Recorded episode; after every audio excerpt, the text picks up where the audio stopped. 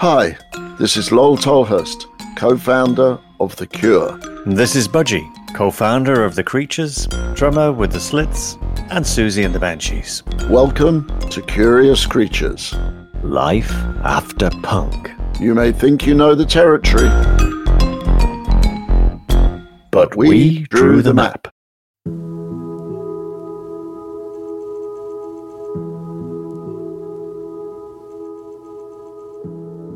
What, what are we talking about today? Curious cuisine? Well, it, it, it's uh, it's uh, culinary catastrophes. I think. I think we have to have a disclaimer before we start, though. Yeah. You know, if if we mention perchance your favorite dish or your favorite kind of cuisine, and we make light of it, please do not take it in any way in, indicative of our general feeling. It's it's just you know strange occurrences. Exactly. Exactly. Yes. Do you remember, Lord? Do you, do you- what what was your first experience in the kitchen? Be it either you cooking or the first um, meal you remember when you were when you were little little growing up there in uh, in Horley. Yeah. Um. Well, my mother would make a roast on Sundays, and that was fine. You know, like you know, roast beef, Yorkshire pudding, the general you know English Sunday lunch. What wasn't good, and the reason that I no longer eat leftovers was Monday was cold cuts. Tuesday was some kind of stew made from the bits that were left over from the cold cuts. Wednesday, maybe there was something that had, you know, a little fricassee of whatever we'd had before. And it wasn't till Friday, and being, you know, uh, Catholic, that I actually got a change in my diet, which, you know, fish on Fridays. So, um, yeah, I hate leftovers. That's really my first thought about. I think I won't eat them even today. Did the um, did the Tolhursts have a, a large refrigerator? Not really. I don't think anybody in England had a large refrigerator back then. They were about the size of, uh, you know, sort of like a TV set. Really, most people's refrigerators back then. I don't remember having, you know, like like now, you know, living in America, I have this, you know, gigantic thing you can probably step inside, but not back then. So a small refrigerator. It's the the walk-in fridge, right? Pretty much so. Yeah, yeah. And um, you know, it, it, it's it's a different it's a different day. You know, we we had the pantry. We had the pantry when I was a kid. You know, which was basically something that had a wall on the outside, which made it really cold in there. You know, hmm. but when I was a kid, I would hide in the pantry. There was a cupboard in our kitchen. It was called the meat safe. and I, I, it was like just a regular wooden cupboard, freestanding. Had little holes sort of in a pattern on the outside, and apparently that would have been where the meat would be stored. I suppose so the flies couldn't get in. but we had the same thing, a Sunday roast. It was uh, it was lamb for us.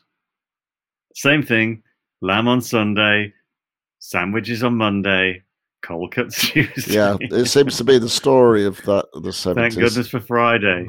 Right. Yeah. Exactly. I, I, I, I, I waited. I loved Fridays because you know I, I'd be the one sent down to the fish and chip shop to get you know the fish for Fridays. So you know I would go down there get you know two pieces of cod, piece of skate for my dad, you know, because he likes skate and uh, chips, you know, pickled egg, gherkin, you know, saveloy, whatever, you know. So the fish and chip shop was featured pretty heavily in my life as a boy. Yes. As, a kid, we'd go down to the, the, the chippy, Right. as we call it. Everything, everything in Liverpool is like shortened with a y, a y on the end, you know. Right. so the chip shop becomes the chippy. So we went down the chippy, and uh, it was basically I forget what it was, but it was basically what was left in the deep fryer when everything had been sold and gone. It was like bits of batter, crispy bits that were. Oh, the bits, the bits, yeah, right. But at home we had a a, a, deep fryer, a, a, a pan that sat on the, the cooker, and it sat Right. there because it was full of lard, Yeah, which is probably like beef dripping lard, yeah, fat, beef dripping. and it, it, Yeah. and it, it solidified. Yes, Once, yeah, once you you'd done your cooking, you just left it there, and it's solidified. Yeah. ready for the next time. right. I suppose it was maturing. As it solidified inside our arteries as well. You know, if you think about that. You know, we, we, I don't don't recall the, the chip pan. It caught fire one time too many, and um, that was it. We got rid of it, and then I think we moved on to uh, cooking oil and lighter uh, sunflower oil, things like this. But then I do think we stopped making uh, doing um, chips or French fries at home, right? Um, because um, it was easy just to get them from you know, down the chippy. Right. Was there a meal, another meal that you made? Hmm. Baked beans on toast. Oh, was that for Saturday Saturday morning? That was for any damn time I wanted it. You know, like well, I would just complain to my mother, "I'm not eating cold cuts again. I don't want the stew." She go, okay, baked beans on toast. I go, okay. And then for the real, the supreme version of that was baked beans on toast with a fried egg on top. HP sauce, brown sauce.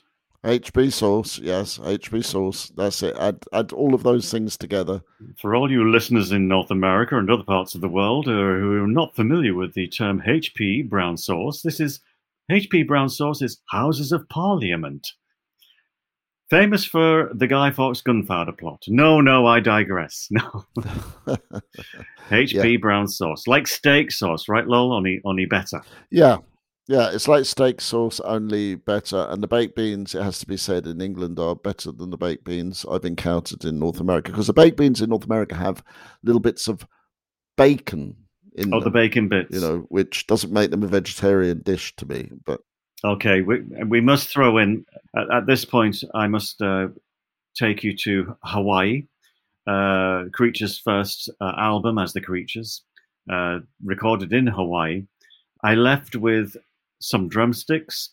We had a couple of songs written. We had all the wrong clothing because it was like I think I had my leathers with me in the suitcase, which rotted as soon as I got there. Um, they went moldy in the wardrobe. But I had tins of Heinz baked beans because although I'd been to America, I don't think I'd ever been to a supermarket, but I'd heard that Heinz baked beans had bacon bits in, and I was a newly, you know, a, a newly venturing vegetarian at this point. And I thought, oh, what am I going to do? I'm going to be in Hawaii. Uh, what am I going to have for my, you know, my breakfast and my lunch and my dinner? Right. but actually, as you know well, uh, Hawaiian cuisine, Hawaiian food who needs Heinz baked beans? Well, yes, exactly. There's some some delicious foods to be had in Hawaii, and uh, none of them involve meat, really. So you know, great. Um, I'm trying to think the other things that I I had as a kid. Well, those are the main dishes that I had as a kid for sure.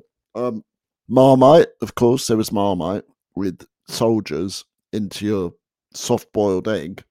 Mm. So soldiers for people that don't know, was like little bits of toast, like a piece of toast with marmite on top, cut into little strips, so you could stick it in the top of your your boiled egg, and that that was a great delicacy when I was a kid. I, I can see, you know, many people squirming, uh, thinking, you know, like it's delicacy, but it actually was, you know. well, we if you want to talk about you want to talk about squirming, squirming, and we're not we're, the, the, the local delicacy, Liverpool there's a thing called it's like uh, see must that, that there's a connection, big strong connection between Liverpool and Ireland. Yeah, a lot of a lot of Irish in Liverpool. Right, and uh, we the the there was a, the Irish stew, which is like a big casserole, obviously found its way over to the mainland. Yes, but you know times were tough after the war, and uh, so the Liverpool version was called lobbies. Lobbies? That's what it was called. Wow. It's basically lobbies is a short for lob lob scouse, which is like a scouse lobbies. Less, uh, um, basically means whatever you find, you lob in. L- lob being a Liverpool word for, for, throw right. or chuck. Neither of what you really want to do around food, like throw up or chuck up. You know, it's like the thing you do on Friday night after the pub. Right. But it's it's like, but lobbies, lo- lobscouse was like potatoes, any bit of anything else that was lying around, carrots, leftover bits. You know, you pile it all in the big pan and hope for the best. Jeez. Um, and um, I got quite good at making lobbies. I did. I got. I, I was. We had a pressure cooker, Did you have a pressure cooker? Wow, wow, that the pressure cooker back then. No, I mean, you know, since I moved to America 25 years ago, um, I've discovered the pressure cooker. I, I was unaware of that growing up in England. For sure. Oh, I grew I grew up with um, a, a pressure cooker. I think it was no, it was, no, it wasn't. It might have been a Hotpoint. Might have been a Hoover. I think they. I, I can't believe they made pressure cookers. But there, it was a strange design. You know, the, the lid and you clasped it together, and I knew that this thing was it cooked by pressure. So I was convinced it was always going to blow up.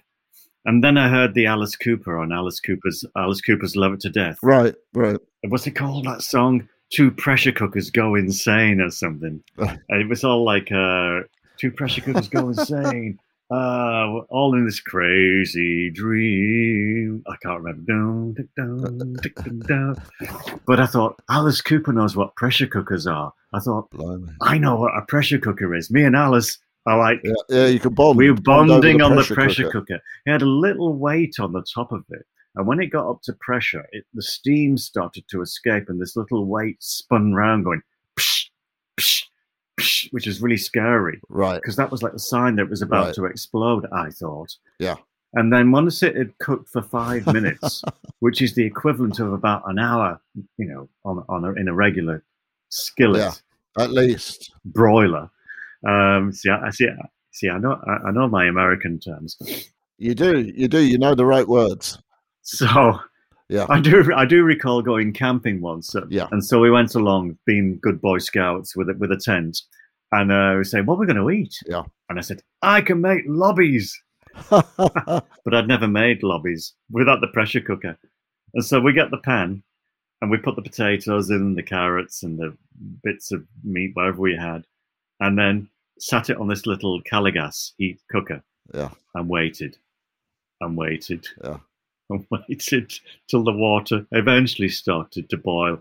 And I just whipped it out after five minutes because that's how long it took in the pressure cooker. Oh God. And the you know the, potatoes were still hard and the carrots were still hard. And, oh yeah. Rock hard. and Yeah. my my fellow campers were not not at all amused. You learn. You learn, don't you? After a while, you know, you have to learn about about the cooking. But Yeah, I was a Boy Scout too, you know, and um, we had a tent that had all the. It was like the larder for the camp with all the, you know, victuals in. And I went in the tent one day to get some things out, and two wasps that were sitting in there flew up my shorts. one eye one either leg. Yeah, Do you think they had a conversation beforehand? Like you go the left, I'll go the right, pretty much. um, and I'll get in Scotland before you.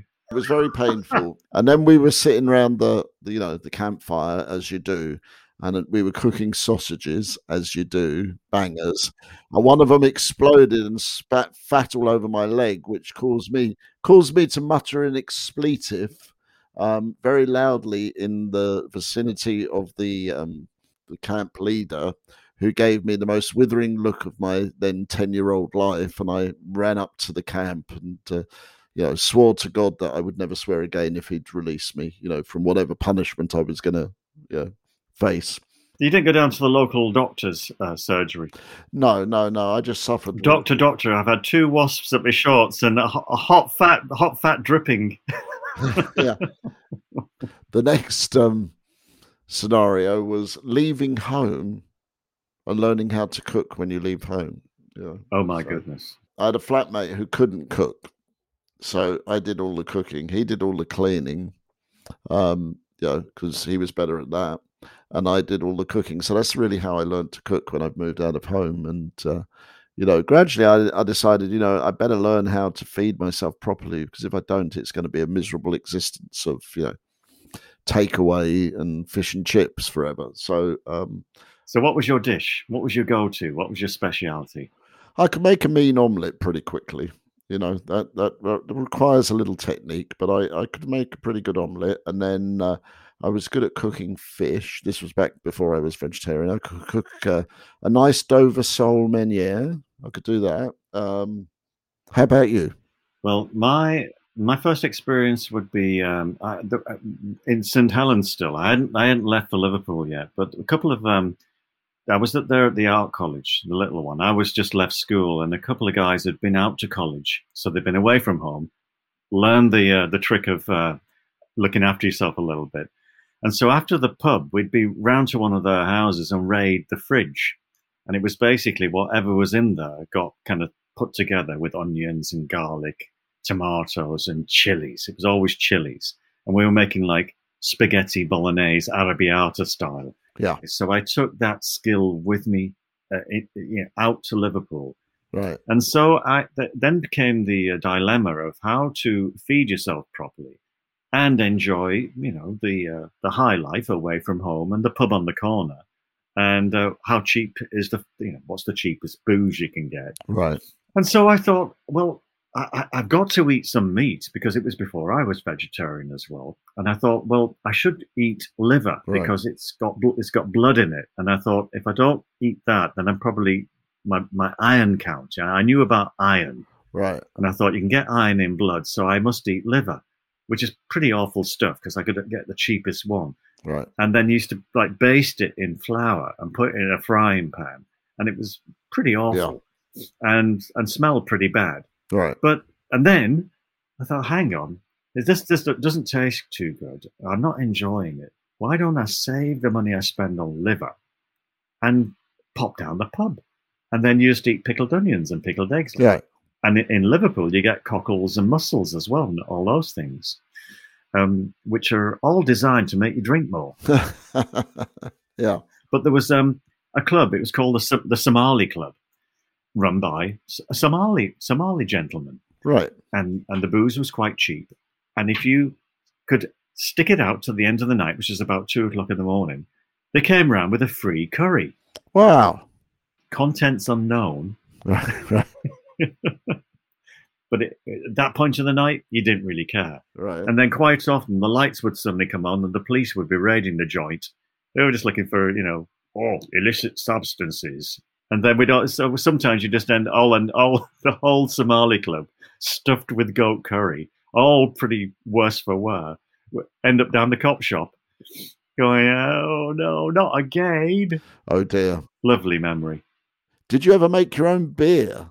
Because that was a cheap way for us to, you know, things. I, I made my own beer. My mother experimented with a few different types of bottles for making wine. And unfortunately, she put some stuff in screw topped bottles, which, you know, with the fermentation process is not recommended, kids, because you'll basically make, you know, little bombs. I think that's more dangerous than a pressure cooker, right? Yeah, I mean, she stuck. We we had a little cupboard under the stairs, and she stuck her homemade wine under there with the screw top bottles. And one Sunday afternoon, multiple explosions, and it was all the bottles of potato wine or something exploding under the stairs. But I did make my own beer, and it was absolutely vile, I have to say, but it did the job. So I drank it.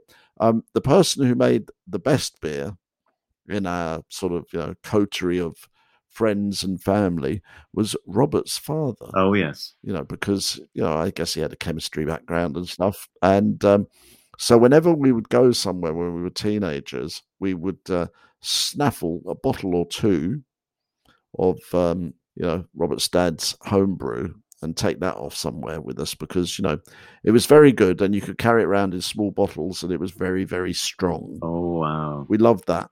No, I never got onto homebrew law, but that the, the, some of my friends in St Helens, uh, their dad said, uh, so I did. I did sample it then, but we didn't have the money for the ingredients even in Liverpool.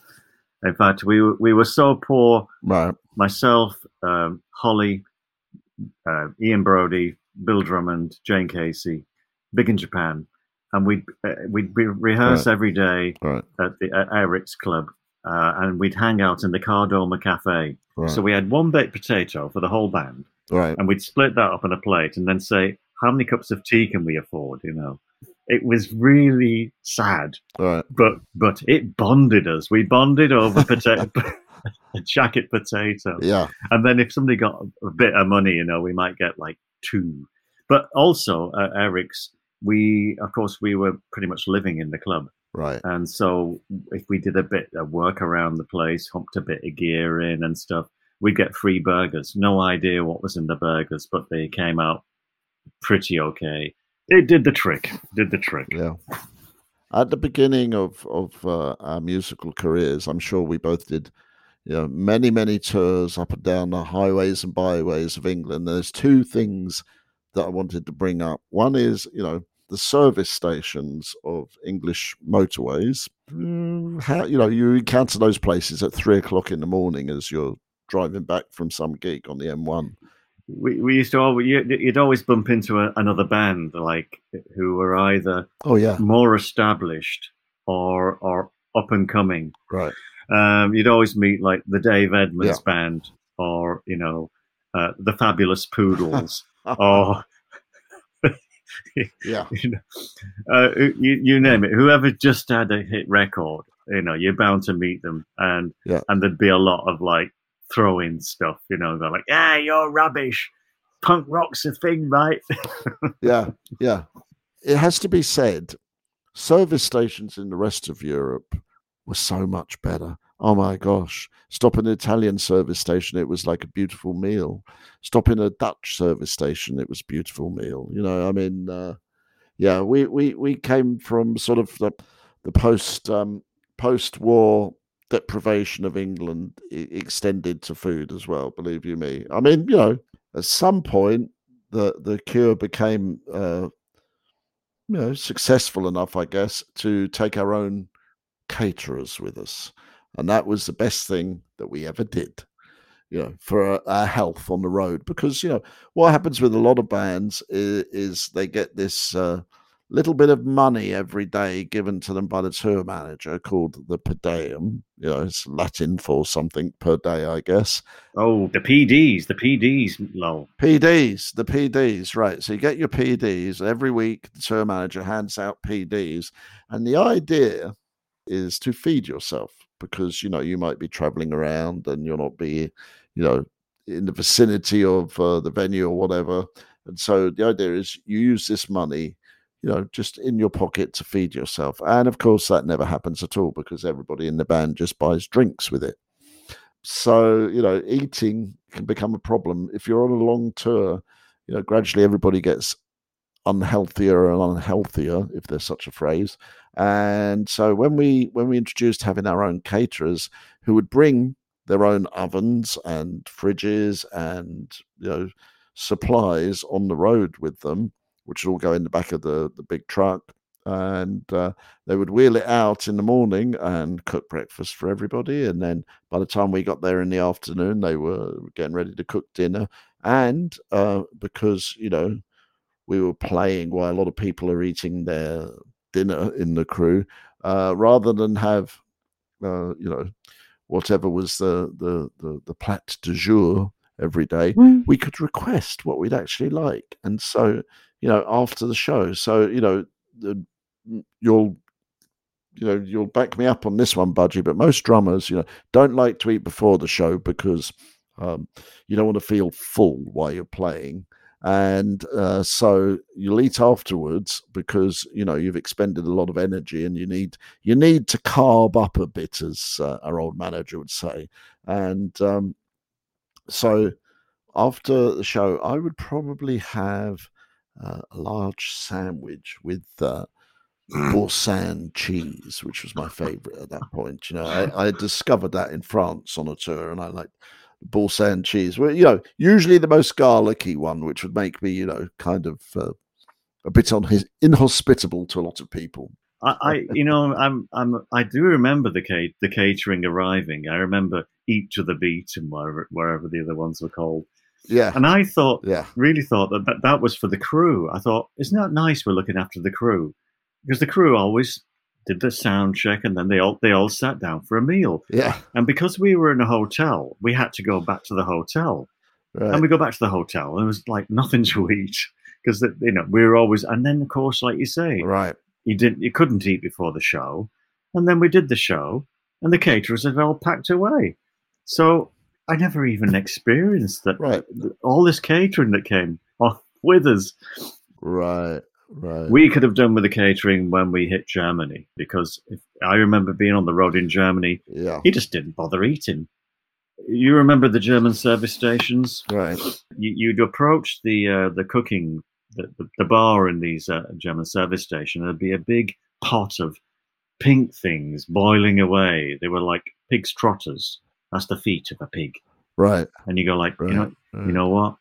I'm not. I'm not really hungry. No, I'm not hungry. I think I was veering towards vegetarianism, and Germany helped me along with vegetarianism no end. right. Should we raise the bar a little? Should, lol, should we? Should uh, we? Should we? I think we should raise the raise the bar to some of the uh, culinary highlights of, of your uh, your travels. Okay. Well, I'm going to raise it with the first one, and when you said the word "raise the bar," this this will make sense. So we were in Amsterdam, and we were staying at this one hotel, which will be nameless, at the centre of Amsterdam, that had a club in the basement of of the hotel, which we would would visit.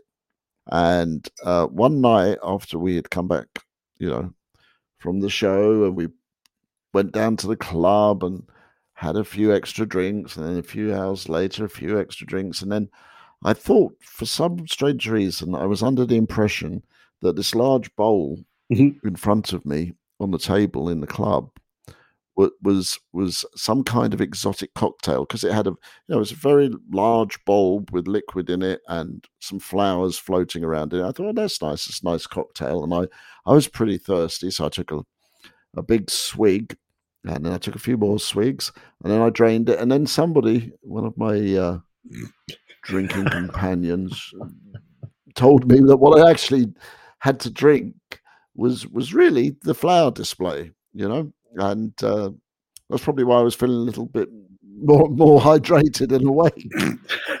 um, we went to Japan, and we went out to uh, to a restaurant, and um, it was a fish restaurant, and the this restaurant had four four sides around a, a large pool in the middle of the restaurant, and in the pool was all the fish swimming, and we thought that's nice, you know, got a nice little fish pond in the middle, and and and, and then they have a, a man that walks on these little stilty shoes across the middle of the pool, and whatever fish you had picked out that you'd like to to try that night, he has a little net and he flicks it out of the pool onto the you know the the customers are sitting around three sides of this pool and on the fourth side is the chef and the, the chef has this you know fish whipped onto the little uh, Can we just stop? We have to stop right there. We have to hold it right there, and we just have a little disclaimer for the young, uh, young listeners here that you may want to just uh, hide your ears right Yeah. now as we get we get into the graphic description of the, the the fish flying through the air from the little pool in the middle of the uh,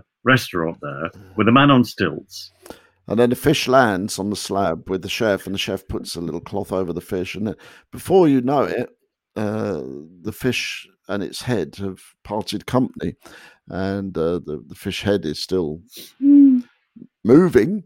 And uh, that actually disturbed several people in our party, including uh, Robert. And uh, I don't think anything was uh, part, partaken of there, you know, because you know, seemed a, li- a, a little. Mm, Extreme. Yes, yeah, prob- probably put us towards uh, yeah vegetarianism quicker. Well, we we hung out uh, on in, in Japanese restaurants of by by choice. If it wasn't a, st- a really hot curry, but what, what we Yes. gravitated towards um, sushi restaurants and places primarily because the food was pretty quick, easy to eat, and they had sake. Yeah, And sake, I think, right. changed the band. Yeah, it all has to do with the availability of alcohol, I think, really. Yeah, I love the, the the Japanese when we got to the restaurants in in probably in Tokyo. Yeah, Were the I'd never we hadn't come across them before. Where the table's very low, and of course the floor gives way underneath, so you're sitting on, on floor level, yes. and then your legs are stretched out underneath Right. the table. But I thought it was really nice because as the sake went down, you could just slide under the table. yeah, no, not too far to fall. No, no distance at all. No, very nice. I thought very, very considerate. Or, as you might well remember, outside of the Camden Palace, there used to be the Greek restaurant that uh, everybody used to get to go to at three o'clock in the morning. Oh, I remember that. I remember the Greek restaurants, uh, it, certainly in Camden Town, because we did a Kiss in the Dream House at Mike Hedges' studio on Bayham Street. Right. And before we would meet in the Greek restaurant, one of them, uh, Mudhitis, uh, whatever, they, whatever they were called, and we'd we, we'd stock up on on, on Retsina and um, and and the brandy and and and then we go start work around about eight o'clock in the evening and work through till eight o'clock in the morning. Right. And Wow. squint out into the uh, the, the Camden traffic. um, but uh, so isn't, isn't that the worst thing about re- re- recording in a studio in London overnight? That you, you've always got that journey from the studio to your abode the next morning? in yeah in rush hour, and everybody's looking really bright-eyed, bushy-tailed, scrubbed and fresh, and you're thinking. Oh my God, I just want to go home and get under the covers and pull the curtains shut. Get me to my bed. Yeah. They were famous, the Greek restaurants. There was a really, really crazy one in uh, Percy Street. I think Severin had an, a, a, flat there in Percy Street. Uh, there were two big brothers who ran this place, and it was trying to outdo everybody. It was one of those restaurants where you break plates. And so to show like how Oh, yeah, yeah. uh, the Elysee it was called. And so they had a house band Mm. playing these amazing Greek dance tunes, usually with really strange time signatures. Right. And we and then you just be a pile of crockery. This of course it wasn't real they were not real plates, they were plates you were bought to to smash. Right. Uh, but Right. sometimes they'd lay a table and some, they'd just kick the table over. And I do remember one night they set a table on fire, then they put the fi- put it out with the fire extinguisher, and then to be one-upmanship, one of the brothers came out with a road drill and proceeded to dig up the dance floor in the middle of the restaurant with a road drill. And this was met with applause from everybody, going like, "Yes, it was so brilliant!" And you, I always remember these two guys were, were literally poured into a taxi at the end, and the taxi just kind of sunk over on one side as the wheels collapsed because these guys were so big. I- Curious Creatures is created and presented by Lol Tolhurst and Budgie. Producer Joe Wong. Producer and audio designer Dan Didier. Executive producer Mark Cates. Associate producer Sophie Spare. Social media Margie Taylor. Art and logo design Justin Thomas K. Music production Jacknife Lee. Curious Creatures is on the web, and you can access us at www.curiouscreaturespodcast.com. I love saying www.curiouscreaturespodcast.com. and you can reach us on Instagram, Facebook at Curious Creatures Official, Twitter at Cure Creatures. To find more of the best music podcasts, visit doubleelvis.com or follow at Double Elvis on Instagram and at Double Elvis FM on Twitter. Curious Creatures is a production of LXB LLC 2021.